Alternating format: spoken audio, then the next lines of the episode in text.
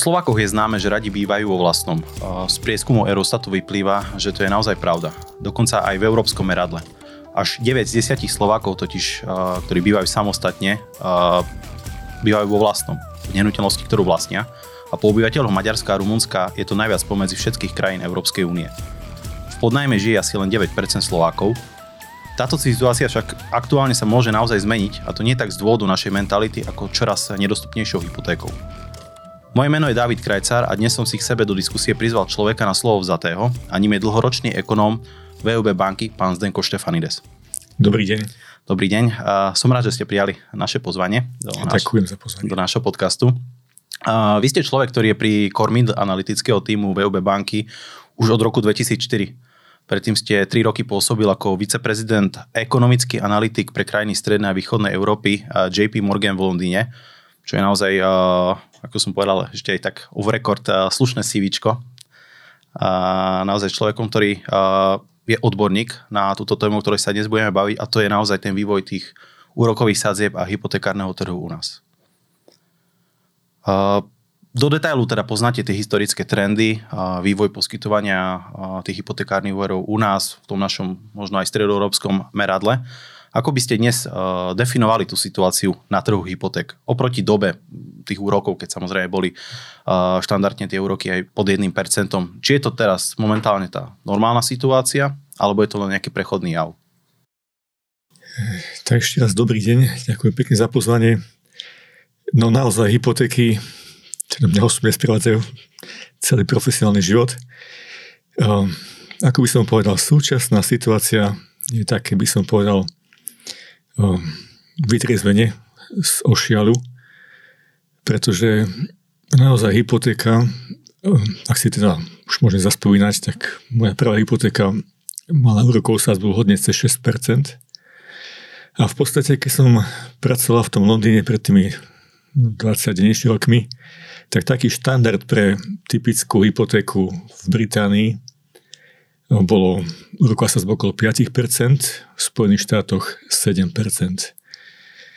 A doteraz si pamätám, že aj taký štandard pre objem prostriedkov na takú bežnú hypotéku, zlaté pravidlo hovorilo teda, že človek by mal počítať zhruba stroj až 3,5 násobkom ročného platu, ktorú mu banka dá na teda kúpu nehnuteľnosti. Potom však prišla éra poklesu rokových sadzieb až naozaj do tých extrémov, ktoré sme tu mali ostatné roky, kde tá sazba v mnohých prípadoch začínala dokonca 0%. A naozaj tie násobky ročných príjmov, ktoré pri takýchto hypotékach si človek mohol teda z banky požičať, dosahovali kľudne aj 7-8%. Takže dvoj až trojnásobok takých tých zlatých alebo nepísaných pravidel spred tých 20 rokov. Takže to, čo zažívame momentálne, že tie rokové sázby sú u nás okolo 4%, ešte stále sú nižšie, ako hovorím, ako boli štandardy pred tými 20 rokmi. A tá situácia asi naozaj, ktorú sme tu mali, tie roky, keď rokové sázby boli blízko 0 alebo 1%, boli, boli extrémne. Jasné. Tak ako mm, s touto situáciou sme samozrejme rátali, pretože asi ani klienti nemohli rátať s tým, že banka vie dlhodobo vlastne živiť svoj biznis s požičkou na 30 rokov za úrok nejaký je pod 1%, to asi samozrejme nie, nie je zdravé. Ja tu mám aj údaje od Národnej banky Slovenska, že úplne tie nové poskytnuté úvery mimo tých refinančných už mali sadzbu v marci priemernú nad 4%. Paradoxne, troška aj pichnem od vás, ste zastupca jednej z najväčších bank na, na Slovensku. Pomohlo to aj k tomu, k tej ziskovosti bank? No objektívne, keď banky ostatných niekoľko rokov mali pomerne zhoršenú finančnú situáciu v tom, že keď boli rokové sa okolo nuly, ťažko tam spraviť nejakú rokovú maržu medzi depozitmi, ktoré sú z princípu nemôžu ísť do minusu, mimo na Slovensku. Takže tá úroková marža sa stenšovala a negatívne vplyvala na ziskovosť bank. Teraz, keď sa úroková marža rozšírila tým, že naozaj úroky na nových teda úveroch stúpli, úverne s tým, ako teda stúpli ceny na trhu. tak tá marže sa zlepšili a tým pádom aj čistý úrokový príjem bank sa o niečo zlepšil. Stále však treba si povedať, väčšina tých úverov na knihách bank nesú ešte úroky za teda z toho obdobia tých nízkych sazieb, takže celkovo tá ziskovosť minimálne bank na Slovensku nie je žiadne nejaké terno z historického pohľadu a dokonca nie je, nie je nejaká výrazná v porovnaní s, s okolitými krajinami, napríklad s českým trhom, kde tá ziskovosť je o polovicu až dve tretiny vyššie ako na Slovensku. Áno, samozrejme nejdem nejako ani banky, len aby sme to... Lebo máme takéto otázky samozrejme od, od našich no, klientov no, a poslucháčov. Takže... Úprimne, povedzme si rovno v podstate um, to obdobie, ktoré teraz zažívame, inflácia, rast cien, zlepšujú nie neziskovosť teda bank, ale ziskovosť firiem a na konci dňa aj, um, aj finančné hospodárenie štátu deficit verejných financí za minulý rok bol oveľa nižší, ako sa plánovalo, pretože jednoducho štát získal viacej na príjmoch, vďaka teda predovšetkým vďaka vyšším cenám v obchodoch a tým pádom vyššom výberu DPH, zatiaľ čo na výdavky ešte tie boli fixované v tých starších cenách. Takže hovorím, ziskovosť alebo aj tak nejaké hospodárenie verejných financí sa zlepšilo kvôli inflácii. Je to však aj krátkodobý jav. Samozrejme, ten náklad byl postupne raz a dobiehať zvýšenie tých výnosov. Áno. No keď sme pri tých nákladoch, tak uh, ja som si našiel takú no, zaujímavú štatistiku. Ono to zvýšenie tých sadzieb na hypotékach prispelo k tomu, že dostupnosť bývania klesla vlastne na najhoršiu úroveň od roku 2011. Ako vy máte možno teraz ten záujem o tie hypotéky? Chcú ľudia ešte si brať nejaké nové hypotéky alebo váhajú vôbec, teraz odkladajú ten nákup tých nehnuteľností? Ja by som tam videl dva momenty. Jednak teda naozaj tá dostupnosť bývania na hypotéku samozrejme klesla, keďže objektívny človek, ktorý teraz, klient, ktorý príde do banky a, a je teda konfrontovaný s, s úrokom 4%, tak o, sa kvalifikuje na oveľa nižšiu hypotéku, objem kúpnu, a jeho kúpna sila de facto je oveľa nižšia, ako keď sa boli 1%, zhruba o tretinu až v niektorých prípadoch polovicu dostane teda nižší objem úverov ako pred rok a pol, dvomi. No a tým pádom naozaj si môže dovoliť kúpiť menej na tom trhu a to je teda ten základ, prečo tá dostupnosť bývania klesla. Na druhej strane stále však platí, že ľudia bývať potrebujú. By som to tak možno povedal znovu tak z tej mojej nejakej pracovnej skúsenosti, keď som zapracoval v Londýne, tak také základné pravidlo pre ľudí, ktorí hľadajú svoje prvé bývanie, pre mladých ľudí, kolegovia hovorím, v podstate nemáš čo riešiť. Potrebuješ bývať zatvoročí a kúp hoci čo, čo si môžeš dovoliť, len aby si sa dostal na ten rebríček nehnuteľnosti, na ten kvázi property ladder. A potom, keď budeš potrebovať väčšie bývanie a tak ďalej, jednoducho už máš nejakú tú ekvitu, nejaký ten kapitál na trhu nehnuteľnosti a jeho hodnota bude raz alebo klesať spolu s tým, čo sa deje na trhu. Ale treba vstúpiť na ten rebríček, či sú rokové sa zbie 1% alebo 5, pokiaľ si to človek môže dovoliť a potrebuje bývať tak asi stále je dôvod na tento trh vstúpiť. No, viem, že tu máme vlastne aj také vyjadrenie MBS, ktorá hovorí, že novo poskytnuté úvery sú kvázi významne rizikovejšie ako tie, ktoré boli poskytnuté predtým, pretože sa dostáva veľa klientov na hranicu tých limitov. Keďže tu máme samozrejme nejaké limity z tej Národnej banky Slovenska, ktoré hovoria o tom, ako banka môže dovoliť eh, kvázi tomu klientovi sa zadlžiť, tak je pravda, že tie novoposkytnuté úvery sú možno ešte nejako rizikovejšie pre tie banky ako, ako tie úvery za tie úroky pod 1%? Pozrite, banka poskytne iba taký úver, pri ktorom si je istá, že ten klient je teda schopný ten úver splácať, bez toho, aby bol naozaj vystresovaný finančne. Takže ja osobne si myslím, že tak ako banky poskytujú úvery v tomto období klientom, ktorí sa kvalifikujú, naozaj, ktorí sú finančne na tom v takej situácii, že si ten úver môžu dovoliť v rovnakej pozícii, ako tom bol pred dvomi, tromi rokmi. Akurát vtedy za tie úrokové sazby ten klient sa kvalifikoval na vyšší, vyššiu sumu úveru, než je tomu teraz. Ale čo sa týka parametrov rizikovosti, tak si myslím, že tam nejaký podstatný rozdiel nie je v tých nových bol vtedy. No, bral som samozrejme nejakú citáciu, tiež analýz Národnej banky Slovenska. Otázka je teda, čo všetko banka teda preveruje pri vstupe o žiadosti o tú hypotéku u toho klienta, lebo nie je to asi zrejme asi len ten príjem, ktorý je samozrejme je podstatný parameter, ale nie je jediný. No, ako úprimne myslím si, že takéto technické detaily to sú na každej banke samostatne. Predsa risk management každej banky je jednoducho lokálny know-how. Um, ale samozrejme ten príjem bude asi hlavne jeho overiteľnosť a stabilita bude asi taký ten kľúčový, kľúčový faktor.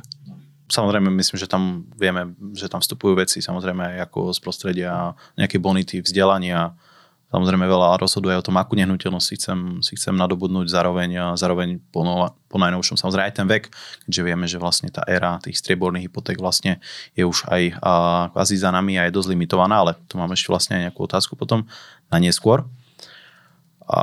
Našiel som si takisto prognózu znova Národnej banky Slovenska, ktorá prognozuje ten vývoj tých úrokových sadzieb na úrovni 4,5% až do roku niekedy 2025 ako je to z vašho pohľadu, možno tie prognozy? Sú ešte teda takéto prognozy možno je prískoro na nich, alebo ešte, už je to možno také reálne číslo, s ktorým by sme mohli rátať?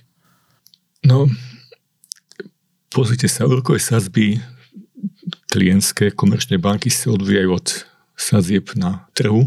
Inými slovami, my čo poskytujeme klientom, to sú kvázi obchodné ceny a my ten, ten, ten financovanie nakupujeme na trhu za obchodné ceny. Keď to úplne jednoducho poviem, ak za benchmark veľkoobchodnej ceny považujeme úrokové sadzby Európskej centrálnej banky, tak tá sadzba momentálne, taká tá refinančná kľúčová sadzba je na 3,5%. Zajtra zase Európska centrálna banka, očakáva sa ďalšie zvýšenie o 4 percentuálneho bodu. A naši kolegovia si myslia, že to ešte nebude koniec, teda v kolegov v Milane, našej materskej banky, ktorí toto majú na starosti. Takže kľudne nie že kľudne, ale viac menej aj trhy počítajú s tým, že tá referenčná sazba Európskej centrálnej banky sa bude hýbať okolo 4% v priebehu najbližších mesiacov. Takže čakať, že hypotéka bude lacnejšia ako 4% asi nie je reálne, keďže banky nakupujú objektívne za sazby blízke 4%, plus je tam samozrejme nejaké rizikovosť a tak ďalej. Um, takže tie 4 4,5% na hypotéku je myslím si, že úplne realistický odhad na najbližší rok, dva, tri. No, ono to je viac menej troška aj odpoveď na moju ďalšiu otázku, ktorú som mal. Uh, máme veľa klientov, ktorým samozrejme tento rok končí napríklad fixácia. Otázka je, teda majú ešte čakať, alebo naozaj už osloviť tú svoju materskú banku, riešiť možno nejakú refixáciu tej hypotéky, alebo naozaj čakať na ten list banky a potom až neskôr riešiť tú situáciu? Ja si myslím, že to je veľmi individuálne záležia si od každej banky a tak ďalej. A, a tiež už viac menej už blízko ukončenia zvyšovania sadzieb, takže ten priestor na takú nejakú, by som povedal, refixáciu z veľkej miery sa už minul, minulý rok teda, keď začali sa pristúpať.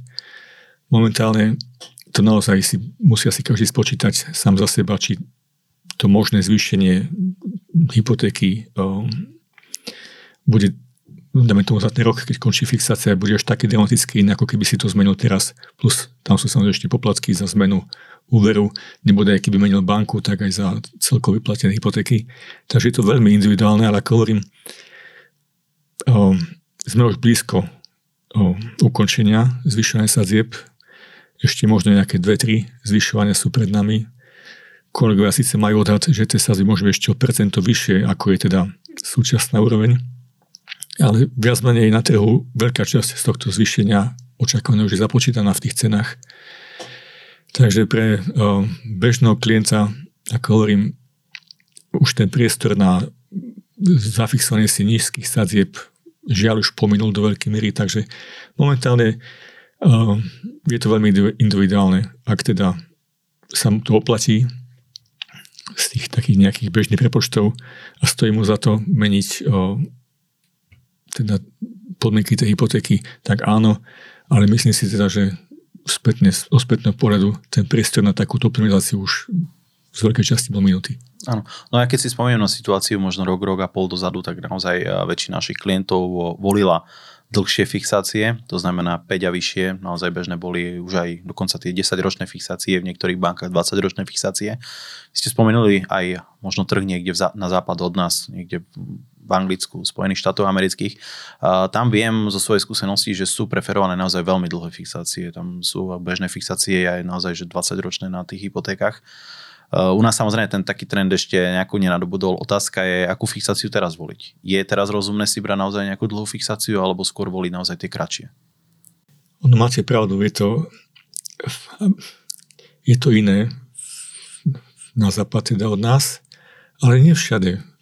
Pretože je to veľmi kultúrna záležitosť, by som povedal, či si ľudia v tej obvodnej krajine berú hypotéku fixovanú na 30 rokov, alebo naopak, či idú na ten float a žijú de facto na tej sazbe s trhom. Keď si teda spomeniem, vo Veľkej Británii skôr tie hypotéky boli navezané na sazby teda tej centrálnej banky, takže keď centrálna banka zvýšila alebo znížila sazbu, tak okamžite všetci klienti všade v médiách to bolo, koľko sa ľuďom zvýšila alebo znížila náklad na hypotéku. Naopak v Spojených štátoch správne hovoríte, že tam sú naozaj preferované 30-ročné fixácie. Podobne tomu bolo aj napríklad v Taliansku, teda kde pôsobí naša materská banka, to je hlavný trh. Ale je to veľmi individuálne. Na Slovensku v podstate dôvod, prečo dominovali doteraz krátke fixácie, bol jednoduchý, pretože sme žili v 10-15 rokov väčšinou tohto času v situácii, keď úrokové sazby klesali. Takže kto si zafixoval sázbu v podstate prerábal, ako napríklad ja, ktorý som si zafixoval tá prvú hypotéku som mal na 5 rokov. A samozrejme, keby som si to bral na rok, dostal by som aj nižšiu sázbu a ešte by sa mi každý rok znižoval. Takže inými slovami som preplácal na tej mojej hypotéke. Na druhej strane mal som istotu, som si to spočítal, že mi to vychádza, teda z toho rozpočtu a chcel som mať istotu na 5 rokov, teda, že si ma nič neprekvapí. Um, ale ako hovorím, na Slovensku doteraz situácia bola, že sa klesali a tým pádom krátke fixácie sa, sa ľuďmi oplácali. Boli lacnejšie a ešte sa dokonca každý rok znižovali. Teraz nastala v podstate prvýkrát situácia, kedy sa ten trend otáča, že úrokové sazby stúpajú a tým pádom naozaj ľudia, ktorí majú tie hypotéky nakrátko, tak sú žiaľ konfrontovaní s rastom nákladov na obsluhu tohto dlhu. Takže zvoliť teraz dlhšiu fixáciu má asi, asi význam. Ja sám môžem konštatovať, že konečne to moja príročná fixácia dáva zmysel. Dáva zmysel. A dokonca mi to ešte padlo, refixácia takto pred rokom ešte v marci niekedy. Ale to, čo chcem povedať je, že zase, ak my asi nie sme naozaj v situácii, kedy si človek môže doli fixovať na 30 rokov, také produkty na trhu nie sú, jednoducho.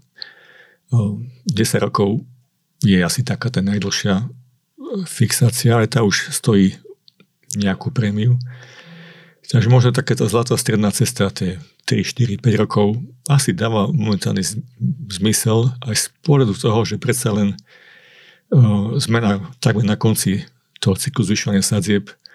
Ak to Európska centrálna banka zvyšuje ešte párkrát, potom to bude držať nejaký rok, ale znovu v horizonte dvoch, rokov skôr sa javí, javí pravdepodobný scenár, že tie sadzby znovu niečo klesnú.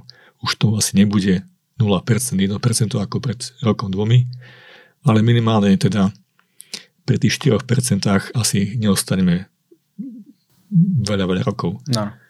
No, no, ja to aj vidím z pohľadu toho trhu, lebo sú niektoré banky, ktoré majú paradoxne 5-ročné fixácie dnes lacnejšie ako trojročné. To znamená, si aj oni majú ten odhad z dlhodobejšieho hľadiska, že asi by sme mohli prísť naozaj, že do tých dvoch, troch rokov k tomu, tomu vrcholu a potom naozaj by to malo nejak pozvolne, pozvolne nejako klesať. Ale samozrejme, takéto predikcie nevieme urobiť nejako exaktne, to znamená, že to sú možno asi len nejaké naše, naše dohady. A bavili sme sa teda o tých, o tých cenách tých úrokových sadzieb za to, koľko si ľudí, ľudia požičiavajú. Tým, že medziročne samozrejme klesá ten záujem o tej hypotéky, dostávame sa vlastne k tej takej otázke cien nehnuteľnosti, ako, aký to má vplyv na ceny nehnuteľnosti. Z vášho pohľadu teda môže to mať naozaj ten poviem takto pozitívny vplyv na ceny vývoja tých nehnuteľností a môžu nám reálne začať klesať? Oni nie, že môžu začať klesať, už aj klesajú. Včera Národná banka zverejnila údaj o ponukových cenách za prvý kvartál myslím si, že tam bol zaznamenaný pokles v každom jo, regióne na Slovensku. V priemere tuším niečo pod 4% kvartál na kvartál. a pritom ceny už začali kesať v poslednom kvartáli minulého roku, tuším o 2%, takže spolu je to možno už nejakých 7% od toho vrcholu cien. V priemere samozrejme sú lokality, kde je to menej a, a je to viac a tak ďalej. Ale myslím si, že to ešte nie je koniec toho znižovania teda no, priemerných cien nehnuteľností, teda tých predajných. Objektívne teda, no, ak sa pozrieme na rast cien nehnuteľností, oni išli ruka ruke so, s objemom alebo peňazí, ktoré boli požičané ľuďom na hypotékach keď sa táto suma teraz znižuje, tak aj tá kúpna sila domácností alebo tých klientov na trhu je samozrejme nižšia. Myslím si, že to asi vidí každý, kto je na trhu, že naozaj ten dopyt po nehnuteľnostiach sa ochladil. A otázkou teda je, že ako prudko a ako dlho to bude ten pokles trvať. Odhady sú rôzne, ale už len taký, ak, ak vychádzame um, dostupnosti bývania, ktorú ste teraz spomenuli na začiatku, tak je taký index dostupnosti bývania. Napríklad Národná banka má svoj vlastný index, ktorý si spočítala a v jednej z tých nedávnych analýz v podstate skonštatovala, nie je to žiadna predikcia, jednoducho skonštatovala, že ak by sa ten index dostupnosti bývania mal dostať na dlhodobú úroveň, tak ceny nehnuteľnosti by museli klesnúť o 17%. Aby sme sa nejako vyrovnali teda, áno, s tým aby sa dostali tou dostupnosťou bývania na hypotéku oproti fundamentom na nejaký dlhodobý priemer. A to teraz zostáme vlastne k mojej také otázke, ale možno k vašemu nejakému názoru. Tým, že poklesol teda záujem o kúpu tých nových bytov, tak my sa často stretávame s tým, že developeri motivujú, by som to takto povedal, externe klientov a namiesto priamého zníženia cien tých ponukových cien nehnuteľností skúšajú akcie ako napríklad garantovaná hypotéka, kde vám vypočítajú nejaký rozdiel medzi nejakou úrokovou sadzbou, ktorú by ste získali v minulosti a to vašou aktuálnou. A ten rozdiel vám doplatia vo forme nejakej úľavy na kúpnej cene alebo možno rôznymi inými benefitmi a ten benefit trvá nejaké 2-3 roky. Z vášho pohľadu je to dobrá vec, ja chápem, ako, áno, z pohľadu spotrebiteľa ušetrím, OK, ale nie je to len nejaké odkladanie nejakého, nejakého problému na, na neskôršie obdobie, keď naozaj tí ľudia aj tak na konci dňa budú platiť tie, tie vyššie úroky a možno ešte 3 roky budú hýčkaní tým, že OK, ja mám kvázi tú hypotéku za, za, za nižšie percento, ako, ako je na trhu ponúkaná. Povedali ste správne, že viac menej e, je to nejaká dotácia alebo iná forma zníženia ceny nehnuteľností. Takže Viete, na konci dňa tá cena hypotéky je viac menej daná vývojom na trhu. Úplne otvorene, ak si teda jo, ak Európska centrálna banka má kľúčové sazby na 3,5% a ešte budú stúpať, um, ak si teda, ďalej, ak si teda ministerstvo financí požičiava peniaze na 10 rokov za viac ako 3%, tak asi 100, nedá sa z toho dostať nejakým zázrakom cena pre obyčajného človeka za jedno alebo menej percenta. Jednoducho, referenčná cena peňazí na takéto veci je 3-4% viac. Čokoľvek dostanete menej, je to v podstate dotácia od teda developera, ktorá má nejaké trvanie a tak ďalej. Ale jednoducho naozaj ten človek si musí byť vedomý toho, že jedného dňa bude platiť trhovú na hypotéke a počíta s tým, že bude, bude musieť znášať náklady takéto reálne. No a na druhej strane v podstate my ako banka my spolupracujeme s developermi, takže objektívne my vítame každú príležitosť alebo každú možnosť, ako pomôcť tomu trhu jednoducho sa hýbať. Takže inými slovami, odo mňa si nebudete počuť celkom objektívnu odpoveď. Uh, ja, iš, išlo mi skôr o váš názor ako objektívna odpoveď. Samozrejme ja tiež vítam každú iniciatívu, ktorá podporí naozaj ten trh, trh bývania, pretože naozaj možno to aj troška zlepší tú dostupnosť, ktorá naozaj sa zhoršila, takže ako ja to, ja to takisto vítam. Ale možno takého z pohľadu takého bankového sektora, teraz sa opýtam skôr tiež ešte takú nejakú analytickú otázku. Ja som si tiež robil vlastne pred našim stretnutím taký research v rámci, v rámci nejakého zahraničia, kde treba napríklad som si vytiahol údaje z Belgicka, kde sa už začínajú ponúkať tzv. viacgeneračné hypotéky ktoré vám na konci dňa urobia to, keďže tá splatnosť sa vie natiahnuť možno aj na 45 rokov, reálne naozaj zníženie tej, mes- tej mesačných nákladov, ktoré vy vlastne platíte na, na, na držbu tej hypotéky, naozaj na minimum. Otázka je, či takýto trend e, z pohľadu možno aj nejakého demografického vývoja čaká aj u nás, respektíve či vy by ste možno aj z pohľadu nejakého ekonóma privítali možno aj uvoľnenie tých pravidel poskytovania tých hypoték naozaj na dlhšie obdobie, ako je 30 rokov. Um, aby som bol aby som bol úprimný, táto otázka skôr by, by mala smerovať na regulátora, Národnú banku, ktorá má nejaké pravidlá a ktoré sú jasne dané. Vy ich asi viete lepšie ako ja. Ja skôr ako takéto viacgeneračné hypotéky skôr si myslím, že aj vzhľadom na demografiu na Slovensku v jednom dňa na trh vstúpuje tzv. reverzné hypotéky. To znamená, že generácia ľudí ako som ja po 50 od 15-20 rokov, keď budú musieť riešiť dôchodok, tak asi by som uvítal produkt, ktorý mi umožní dať svoju nehnuteľnosť na trh záujemcovi a poberať naopak nie, že platiť zaň hypotéku, ale dostávať naspäť nejakú, nejakú um, protihodnotu. Takže asi skôr týmto smerom by som videl nie hypotéku predlžovať na generácie mojich detí a, a ich detí a neviem čo, ale skôr, aby človek naozaj bol finančne o, samostatný a sebestačný aj v tom dôchodkom veku tým, že by mohol naozaj tú svoju nehnuteľnosť premeniť na platby nejakú takú reveznú hypotéku. Áno, tak to už sa dotýkame potom tej témy dôchodkov a nejakých našich úspor a to už asi potom aj na nejakú samostatnú tému, kde by sme určite vedeli aj o tomto podebatovať. Ja vám veľmi pekne ďakujem za, za to, že ste nás postili teda navštevou a vašimi názormi. No, ja ďakujem pekne za pozvanie. A dúfam, že vás teda môžem aj takto nejako verejne pozvať potom určite ešte na nejakú ďalšiu debatu, na nejaké zaujímavé témy naozaj z pohľadu takého, by som povedal, že vyššieho analytika, ktorý naozaj vidí na ten trh tak globálnejšie ako, ako myslím si, že väčšina ľudí. Ďakujem pekne, moc si vážim. To bol Zdenko Štefanides a my sa počujeme pri ďalších častiach podcastu na rovinu o peniazoch.